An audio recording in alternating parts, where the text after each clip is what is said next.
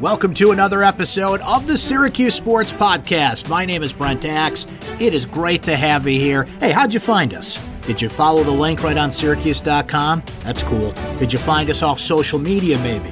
Appreciate that. Here's a real easy way to stay in touch with the Syracuse Sports Podcast. You should subscribe in either iTunes or Google Play. Just find Syracuse Sports Podcast, hit the subscribe button, and then when we do a new episode, like this one, bing, it just shows up on your phone or wherever you listen to your podcasts. It's so convenient. We got a good one for you today. A lot of football on this episode of the Syracuse Sports Podcast. We're going to have a conversation with Scott Hanson. Football fans NFL football fans in particular certainly know Scott Hanson because he is the host of the NFL Red Zone channel, one of the great inventions ever, frankly, as a football fan, certainly a game changer in how fans have watched football in recent years. Scott is a Syracuse University grad. Now, he was on the SU football team from 1989 to 1992, but as you'll hear Scott tell you, he was kind of the Rudy of that team but he never got the big sack at the end of the movie. He never got the fairy tale ending, but he really enjoyed his time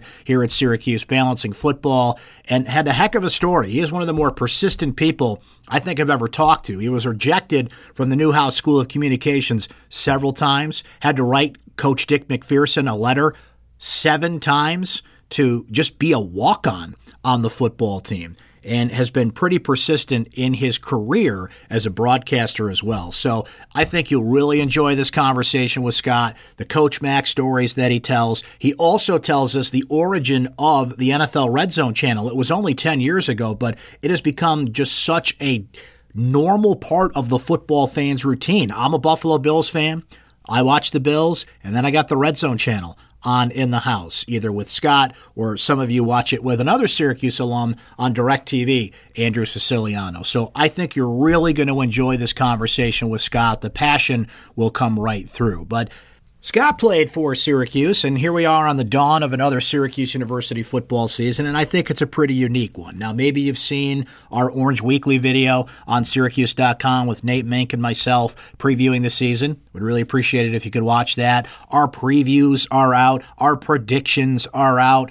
Hope is never higher than it is right here on the dawn of a new season, right? But I think Syracuse fans, the Syracuse football program, and everybody involved are in a pretty unique situation because I think SU football fans have given Dino Babers a lot of leverage. I think they do trust the process. I think they really believe in what he's doing here. Now, you talk yourself into a narrative. You talk yourself into what you think a team should be.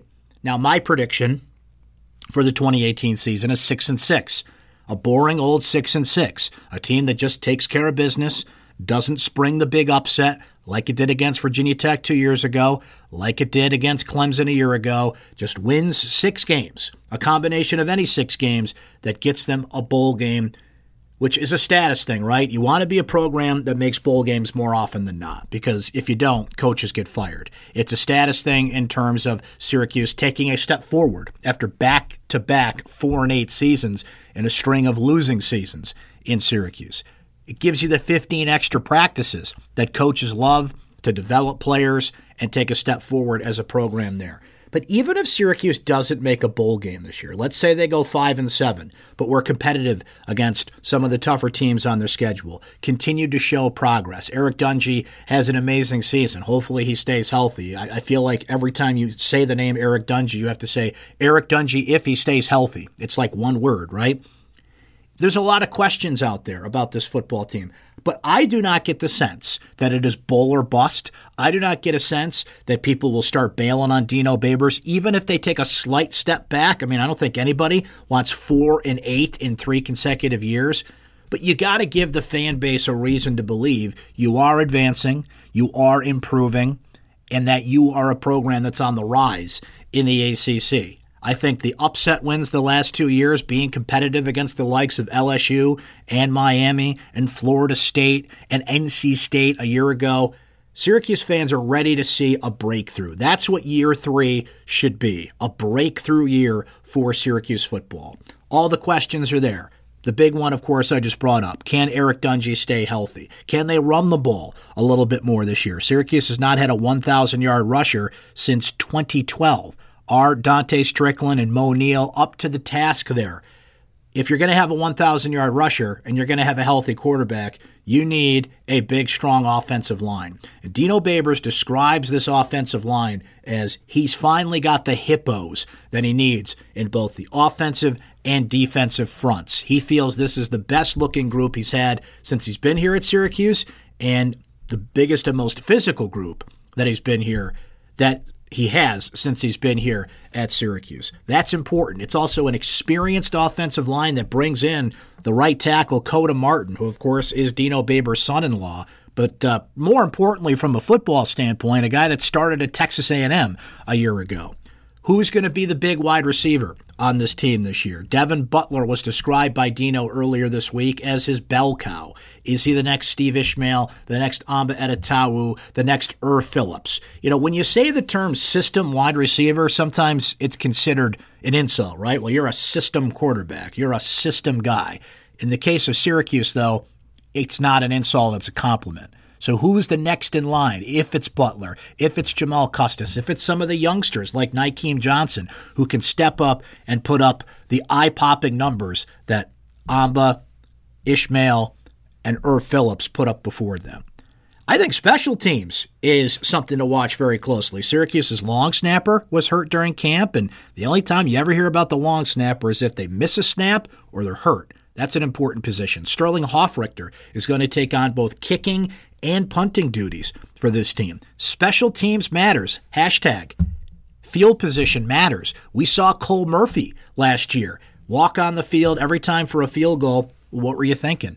You just didn't know what to expect. On the defensive side of the ball, you've got Chris Slayton up front, who is an NFL talent, who's going to draw plenty of double teams this season from opposing offenses but he's still going to pressure the quarterback. He's still going to get his, if you will. Who else steps up? on that defensive line. If it's Kendall Coleman, if it's a name I'm not even mentioning here that says, I'm ready for this. Syracuse has kind of switched to this 4 2 5 alignment. Now, you're going to see other defenses. I think you're going to see a lot of 4 3 when Syracuse plays Western Michigan in its opener Friday night because old friend Tim Lester and Tim Daoust he used to be right here on the Syracuse coaching staff, as you certainly know by now. They're going to run the ball a lot against Syracuse in this game. But generally, you run a 4 2 5. And why? Because you have a talent in Antoine Cordy. As important as Eric Dungey staying healthy on the offensive side of the ball is, it may be more important that Antoine Cordy stays healthy on the defensive side of the ball. He is that important for that defense. He is a playmaker. He is all over the field, making interceptions, making tackles. And what Antoine Cordy does in the back, what Chris Slayton does in the front, hopefully is hide your weakness in the middle. Syracuse has a big question mark in the middle. They have three of the most productive linebackers collectively in the history of the program that have left. Zaire Franklin, with the Indianapolis Colts. Paris Bennett unfortunately had to retire from football because of injury. And Jonathan Thomas, who steps up there? Kielan Whitner, Andrew Armstrong. Who are the names ready to say, we're next? Because Syracuse does have a good line of linebackers that has come through this program in the last 10 years. The secondary has players back that it needs has a Scoop Bradshaw back there, has a freshman in Andre Cisco at safety. We mentioned Cordy, who will float back there as well. Who can be the shutdown guys? Who can prove that the buzz that this secondary has been getting in preseason is worthy of the buzz they've been getting in this preseason? The questions are all there, but hope is never higher than that moment, that brief moment right before kickoff. Friday night at Western Michigan, 6 o'clock kickoff, 5.59 and 59 seconds. That's the moment where hope is never higher. And then the ball kicks off, and everything we talked about gets blown up because it never goes the way we think it's going to. Here's to another football season, everybody. I hope it's one that lands Syracuse in a bowl game, gives the fans something to root for, and we'll be covering it all along right here on the podcast little plug. Hope you can check out my recap on Syracuse.com. And after every Syracuse football game, I'll be on Facebook Live on the Syracuse Orange Facebook page via Syracuse.com. So find that, like that, and check it out because you'll get a little notification that I'm live after every Syracuse football game this season. And that's brought to you by our friends at Crouse Hospital. Without further ado, let us get to Scott Hanson the host of the NFL Red Zone channel, a former Syracuse football player, Newhouse alum, and somebody who, as you will hear, is as persistent as they come and really loves Coach Mack. So we're here with Scott Hanson, and, and Scott, so let me get this straight. You have run with the Bulls, you have climbed Mount Kilimanjaro, you have hiked the Great Wall of China, uh, gone great white shark cage diving in both Australia and Mexico, and hit six of the seven continents. But all of that pales in comparison to surviving a Syracuse winter. True or false? Absolutely true. In fact, the winter, what was it? We could go back in the archives. The winter of 92, I think. I remember, and I'm from Michigan originally, but when I left Michigan to get my education at the Harvard of, of Central New York, uh, I couldn't believe that the the snowbanks had come all the way up to chest level, and just when, when they when they plowed the sidewalks so that myself and the rest of the students could could could walk around the hill there. Unbelievable. But yeah, good. And by the way, uh, you you do some deep research there to find out all those little factoids and things about me. I mean, I guess those are, those are some life highlights there, but uh, but I tip my cap. It's right on your NFL Network bio. I'm not going to lie. Oh, oh, yeah. oh, okay, okay. Well, now this one intern gets credit for it at, at the NFL. so this one I did a little bit more research on, and it's about your time at Syracuse. So you described your time here as a football player as basically you were Rudy, but without the big play at the end of the movie. yeah. Right. So, so yeah. So uh, as I said, I grew up in Michigan. I was a football player, you know, my whole life and all the way through high school. Good high school football player, captain of my team, and all conference or whatever. But I was more like a Division three college player, talent wise. But I love the game. I had a burning passion for it. And I said, okay, I can go to a small Division three school and go play football and probably be a good contributing member there. Or I can start gearing my life towards what I hope it will become, and that is as a broadcaster covering football for years and years and years, long after my playing days are done. And that's what I decided to do. My dad and I researched schools and said, "Hey, who has the best broadcasting program that we can we can you know that I can get into? Who has the best sportscasting program?" And obviously, Syracuse is par excellence. It's it's the best, right? So I went there and I got rejected from Newhouse, by the way. So if any no any Newhouse uh, uh, you know, elder professors are listening in right now that would have been making admissions uh, thumbs up, thumbs down in the in the late '80s, early '90s. You know, I I, I put that chip on my shoulder and ran with it. Uh, but I got rejected from Newhouse the first time. Second time I, I applied, I got rejected from Newhouse, but I got an uh, option to go into the arts and sciences school, and they said you can transfer into Newhouse if you get this high of a grade point average, if you take this many credit hours, if you jump through X, Y, and Z hoops.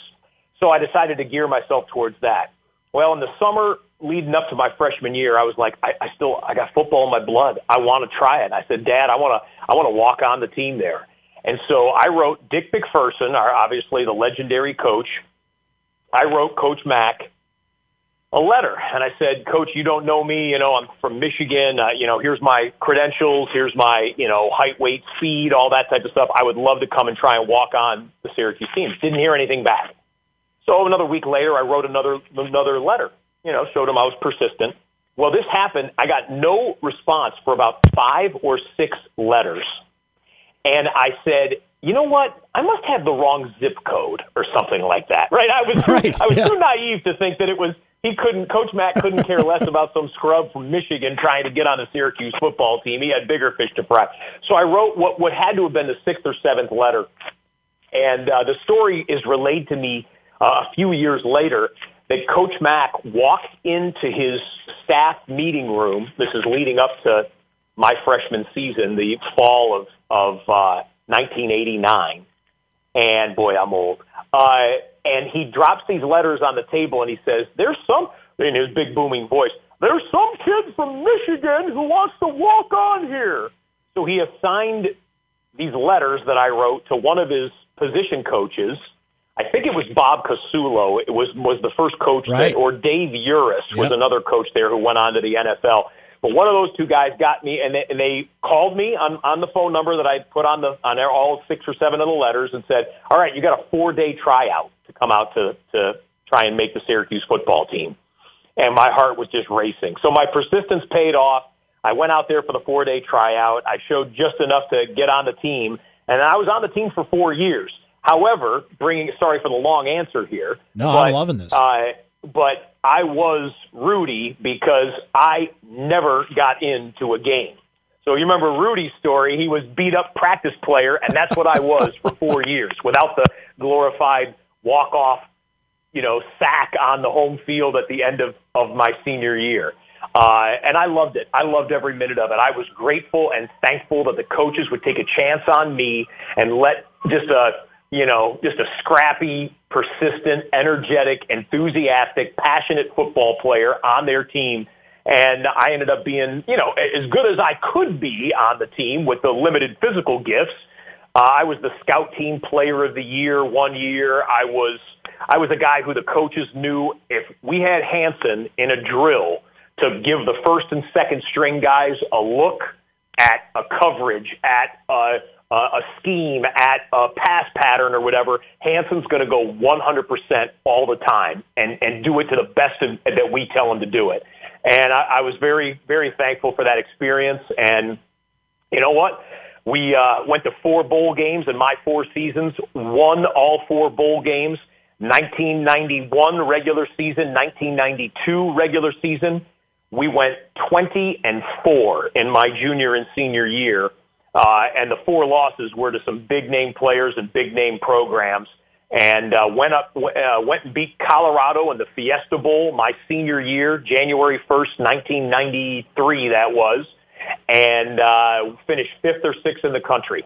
And it was an amazing, amazing experience to be a part of a big time athletic program, a big time football program, and it benefits me to this day as I entertain America with one of the most popular NFL shows there is. I was going to say, persistence pays off there. Truly a, a Rudy story. Uh, you know, when Coach Mack passed away not too long ago, we heard so many stories of people that, you know, he helped out in some way, shape, or form. I talked to Sean McDonough, who said, "Oh, know, sure." I'm sure you've heard that story that he that he told at, at Coach Mack's service about how he paid for him to go to school, and yeah, you know, it's amazing, amazing to hear that amazing. how many people he helped. I've got football. one for you. Sure, I've got one. Yeah. So I read. I, I was not able to fly back for Coach Mack's funeral. I, I, I really regretted it, but I, I wasn't able to work my schedule out. Uh, but of course, I read all the accounts online that I could of you know how it went. There were some videos posted and all the remembrances, and I stopped, you know, and I was praying for Coach Mack's family and thinking back on him. And uh, here's one I don't know if anyone shared, but all of his old players will remember this. When we would stretch, okay, first, you know, you're young college kids, you think you, you're invincible. You don't need to stretch, but they always demand, you know, you take care of your body. And the first thing we would do is warm up and stretch before every practice, right? Okay, everyone's familiar with that. Well, Coach Mack, even in his you know elder years, I was a freshman and a sophomore during Coach Mack's last two years at Syracuse before going on to the Patriots. And Coach Mack would get down and he would stretch with us very often, almost every day, to my memory. But he would yell out during the stretch. He would yell out a hometown.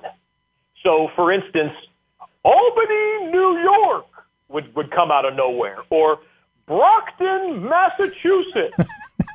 he had every. You would think this is no big deal, but but he had every. We had 100 guys back then. It was 95 scholarship guys, and we had about five, six, seven walk-ons to any given year. So about 100 guys on the team.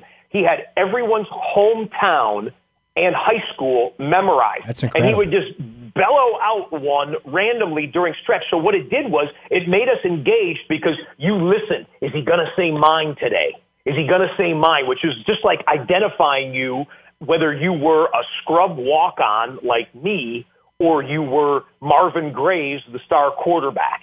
And it was, it was an amazing, fascinating thing. And I didn't really appreciate it uh, at the time for what it was, but now as a grown man who's, you know, been overseeing other young people in my day and trying to make them feel special at times, I thought it was an ingenious psychological thing that he did. And it wasn't even, I think it was a ploy by him or anything, but it was just his way of a touchstone to every single guy, every single person in that program is special. That's incredible. And I'll never, never forget Coach Mack. Two, never forget him. Two thoughts on that, Scott. It's incredible to hear that story, which I had not heard, but I, I have to tell you this. So I did a project recently on Syracuse.com last year. We look back on the 30th anniversary of the 87 undefeated football team. So mm-hmm. I've got access to every photo we've ever taken of that team, and I'm going through the archives, which smelled wonderful, by the way, old newspaper photos.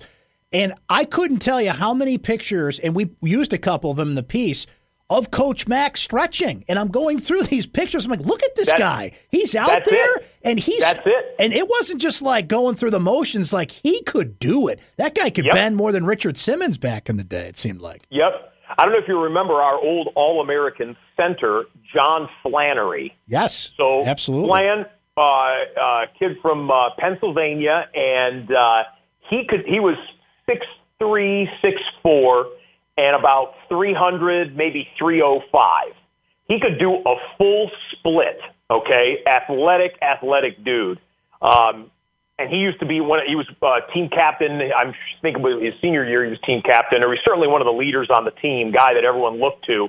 And so he used to stretch up in the front, and Mac would be facing the team and be up in the front as well. And Mac would try and even he couldn't do a split, but Mack would get down there with John Flannery, one of the more athletic and, and talented football players in the country, who at the time was, you know, 22 years old. And here's Mack at whatever age he was at that time, getting down there and doing stretches with him. And, and that, that image is burned in my head.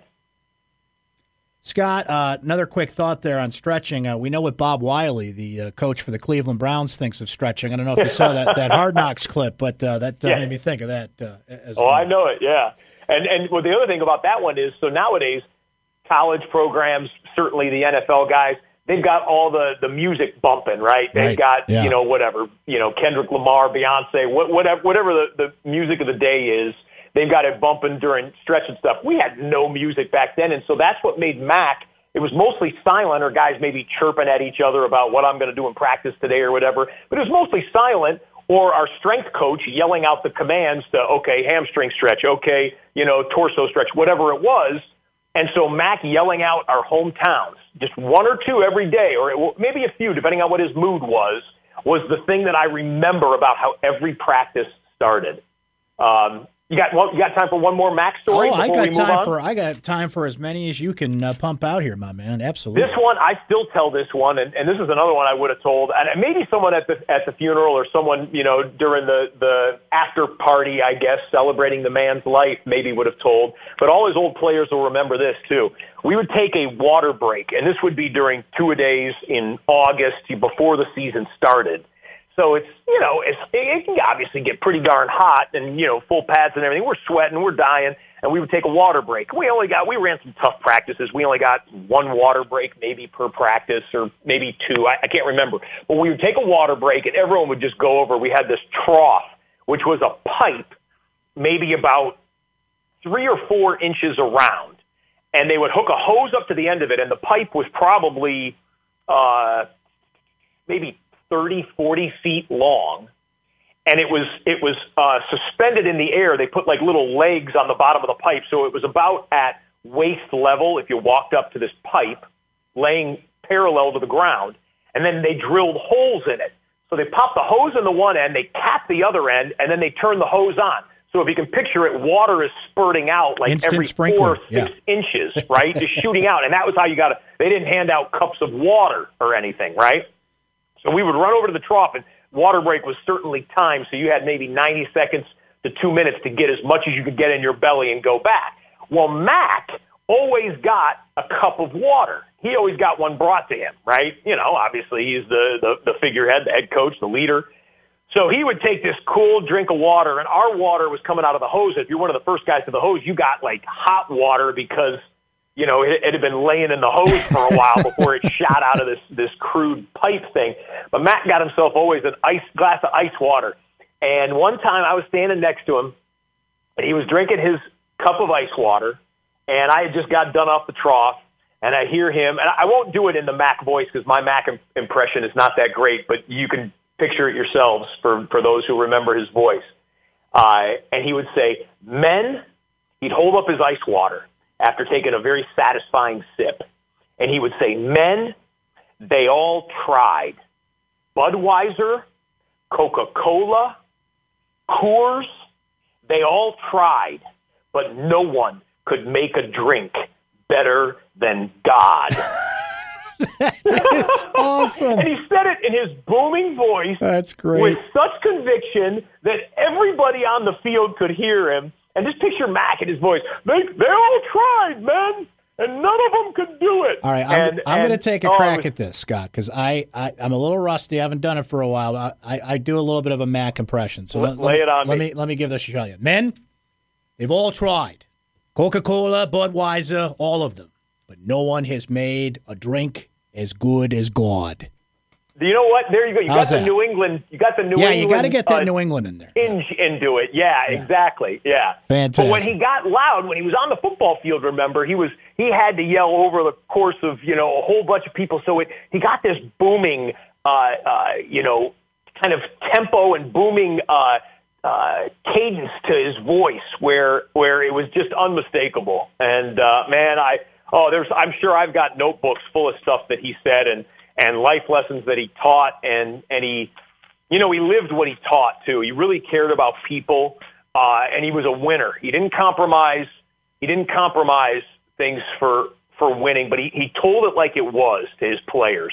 And uh, oh, God bless Coach Mac. Scott, I, I, could do these stories all day. They are fantastic. We'll do a spin-off series one day of, of, of Coach Mac stories. That's great. But you you brought it up. So when you played football at Syracuse, but couldn't, you know, you didn't get in, but loved your time as a football player, persistent to get into the Newhouse School of Communications, and how that comes full circle, not only at the Red Zone and the NFL Network where you are, but but through your career. But let's come up to when the red zone started. I'm sure you've told yeah. the story before, but for those that haven't heard it, what was the first conversation like when somebody pitched you this idea? Well, believe it or not, it was actually in reverse. I had heard rumors. I was already a roving reporter at NFL Network, so they would uh, you know, pick up. I'd pick up the phone, and it would be my assignment editor, and he would say, "Hey, fly to Carolina. You're going to the Panthers game this weekend, or head up to Chicago. Uh, they've got something going on there. You're going to practice on Wednesday for the Bears." And, and I used to fly around the NFL world and cover practices, cover games. So they had already NFL Network had already seen my work, knew my work, knew my energy, my knowledge, my passion for the game, and all these type of things. And I heard a rumor one summer that we were going to start a channel and and I kind of heard what it was kind of going to be like and I was like, "Oh man, if I could get that show, if I could be host of that show, I really and I, this is just me talking to myself. I mean, it's going to sound like I'm bragging now because I'm saying it to an audience here, but I'm just telling you this is the origin of it from from my viewpoint.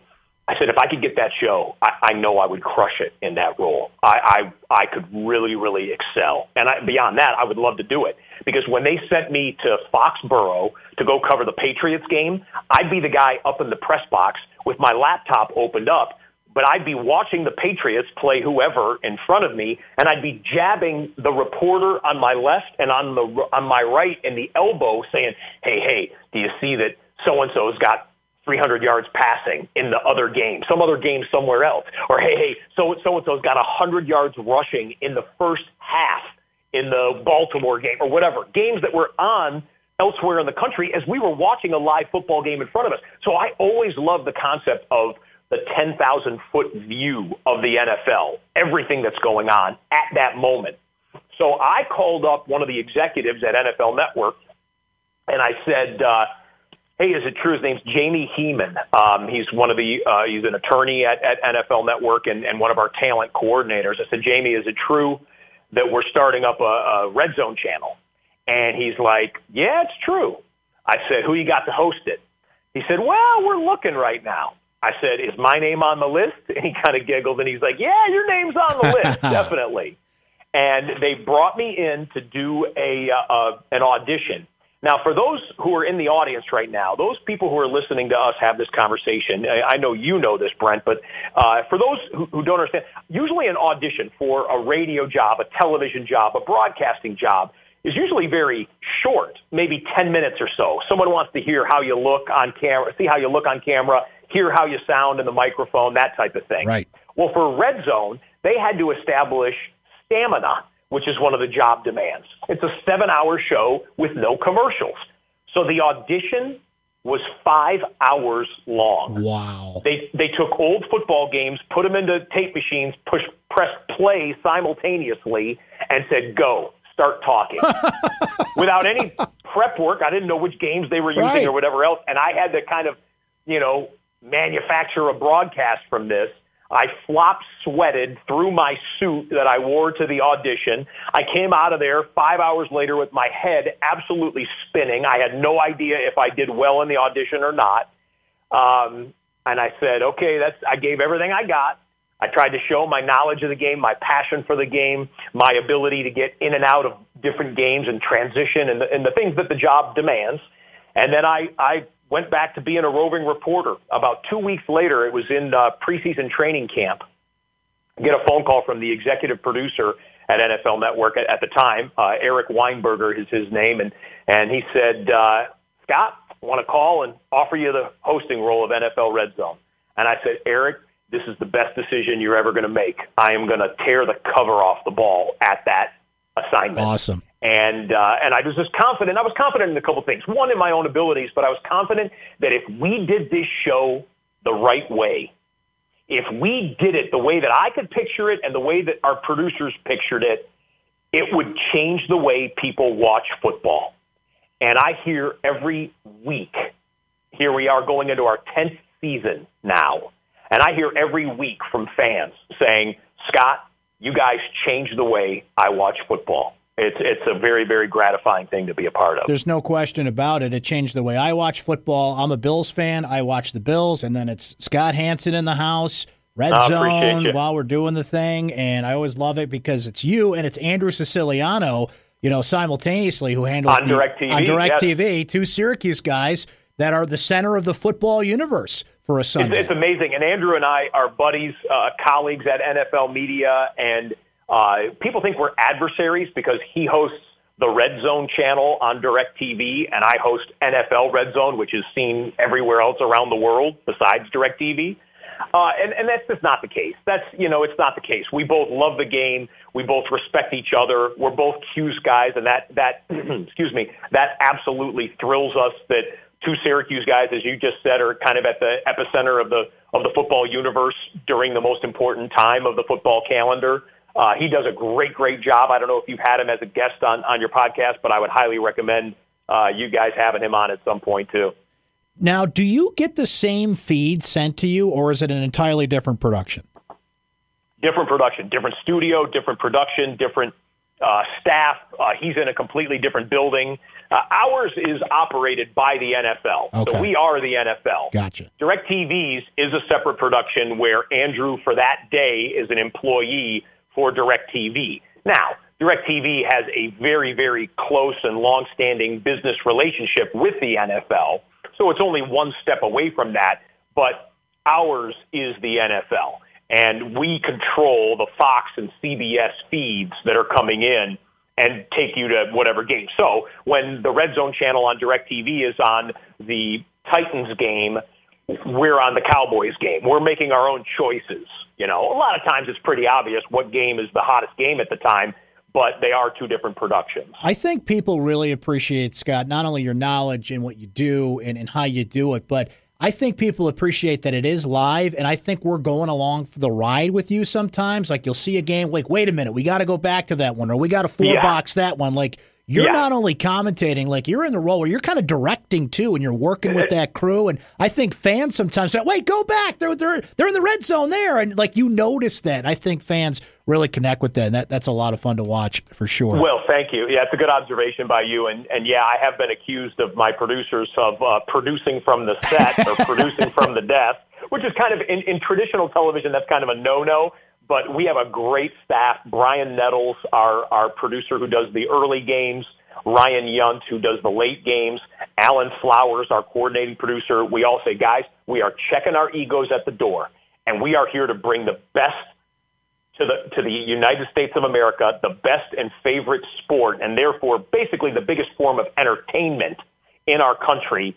Five months out of the year, we're bringing the best, and it doesn't matter how we get it. It doesn't matter if the guy who empties the trash can says, "Hey, look, the Falcons are in the red zone." If he's right, let's get there and do it.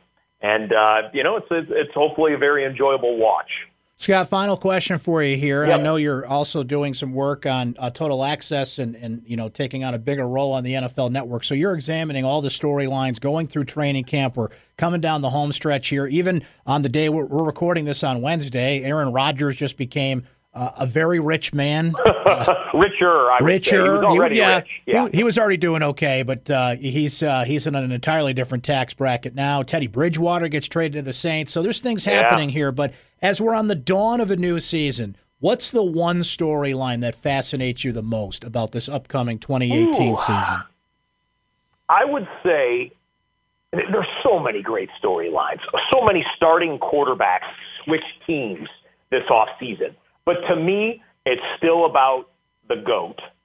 It's is Tom Brady still the best, and are the Patriots and uh, still the king, and can anyone knock them off in the AFC? We know that they can get knocked off in the Super Bowl. Obviously, that just happened. But are they still the gold standard? And can Tom Brady, coming off an MVP season, still have an excellent season at 41 years old, which is really something we've never seen before? We saw Brett Favre have one year when he turned 40, where he was an MVP candidate. Tom Brady now, and, and then the next year, Favre fell off the face of the earth, and then he did officially retire, right? It's, it is almost impossible what we're seeing Tom Brady do. So if you had to pin me down and say, give me one storyline that if I'm a casual fan, I should watch, it's look at these guys are the best. They're in, in, a, in a sport that does not lend itself to dynasties at all because of the draft, because of the salary cap, because of the constant turnover in players. It is the dynasty. And Tom Brady is the greatest quarterback of all time. There is no argument anymore. And now it's is he the greatest football player of all time, which you might be able to argue. And some people would argue that you could have the discussion is he the greatest team sport player of all time? Up there with Michael Jordan and, and the greatest baseball players of all time. So is he still at his best in his 41st year on the earth? And can the Patriots climb the mountain again and get to the Super Bowl? That to me is storyline number one. Okay, Scott, I'm going to sign off this way. Uh, I don't know this offhand. I should know this from my, my research, but I'm going to ask you. So, what is your hometown? I'm in Los Angeles. NFL Network is located in Los Angeles, okay. and uh, and I moved out here uh, a few years ago. Okay, yep. so we'll we'll do it this way. Scott Hanson, Los Angeles, California. Thanks for joining us here on the Syracuse Sports Podcast. Now go get some water. Well done, well said, and uh, to all the folks. I know this goes beyond Syracuse, but if I might speak to the Syracuse audience for just a moment, uh, and I might get a little emotional when I say this because there was a little kid from Michigan uh, who grew up with all kinds of football dreams. And um, when I knew in high school that I was not going to grow into an NFL type player, I said, I have a dream to stay around the sport that I love so much. Where can I go to start me off on a path to adulthood to become a sportscaster that would keep me in and around the game that I love for the rest of my life? And it was Syracuse, New York, and Syracuse University. And I met people who I still love and keep in touch with to this day. And I had experiences there that were invaluable to me. And I made uh, relationships that um, are still strong. And it's a special place. And I know the university has its ups and downs. The city of Syracuse has its ups and downs. Uh, the whole part of, of, of central New York there has its ups and downs. But I am so grateful, so thankful to have spent four and a half years of my life in my formative years there. And it'll always, always have a special place in my heart. You really could feel the love there from Scott, couldn't you? He loves his time at Syracuse, and we love watching him on the NFL Network. Make sure you're tuning in throughout the NFL season on the Red Zone channel, one of the great inventions frankly, in the history of television, if you ask me, as a big football fan. Well, that's it for this week's Syracuse Sports Podcast. Thanks for hanging out with us today. Don't forget to subscribe, okay? In iTunes or Google Play, just find Syracuse Sports Podcast, hit the subscribe button, and we'll send you brand new episodes when they come out. I'm Brent Axe. Thanks for listening. We'll talk to you next time.